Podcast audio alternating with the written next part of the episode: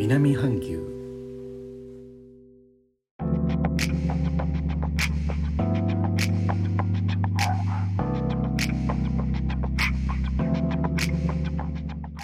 インドネシアから高野です。日本との間約6000キロジャワ島中部の古い都ジョクジャカルタからお送りしております。日本とは一味も二味も違う東南アジアのライフスタイル声でお届けします。感染防止の規制をまとめたいわゆる活動制限レベルは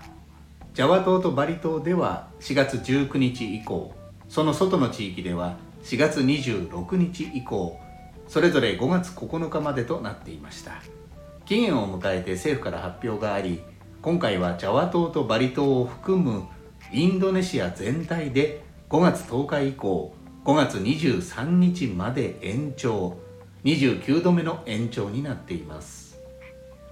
ジャワ島のジャカルタ首都圏やこちらジョクジャカルタ特別州バリ島のバリ州など多くの地域では活動制限レベルはレベル2で変更はありませんでした。今回の延長ではホテル内のイベントでブッフェ形式の飲食が解禁されたほか夜間営業のレストラン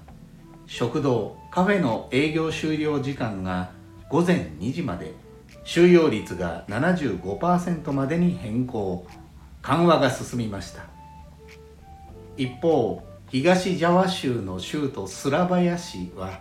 レベル2に引き上げられるなど最も規制レベルの低いレベル1の地域の数は131から88に減少しました。内務省の地域行政局長はこの状況はこのパンデミックが完全に終わっていないことを私たちに警告していますと述べています。インドネシアはイスラム教の今年の断食月が5月2日に明けお祝いのお祭りレバラン。それに伴うお休みで最長で10日間の連休になりました。渋滞を乗り越えて田舎に帰る帰省の時期でしたがそちらは一般的には終わったところです。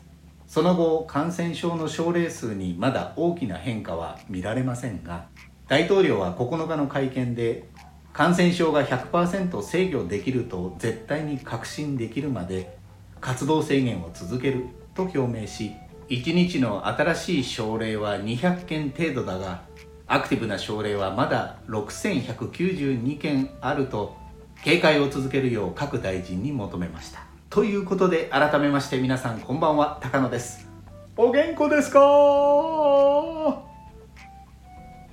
お元気よお互い遠くから今回もお元気ありがとうございます。こうした中感染防止対策をした上で結婚式も各地で普通に行われるようになってきていますが今回ご紹介のお話は病院の ICU で行われた結婚式のニュースです。西ジャワ州のスバン県の病院でムハマッド・ファウジーさん26歳とユリザ・ナンダさん22歳の結婚式が行われました。花婿のファウジーさんのお父さんが悪性のリンパ節の病気で ICU に収容されていたからです。病院側も協力してくれましたが参加者は事前に感染症の検査を行った新郎新婦そしてイスラム教の結婚式ですので2人の証人お父さんの計5人しか出席できませんでした。またお父さんの体調に配慮して10分間で行われました。レセプションは7月13日に開催予定です。日本でも結婚披露宴関係正常になってくると思いますが結婚式のスピーチとかけまして連休の渋滞と解きますその心はあまり長いのは困ります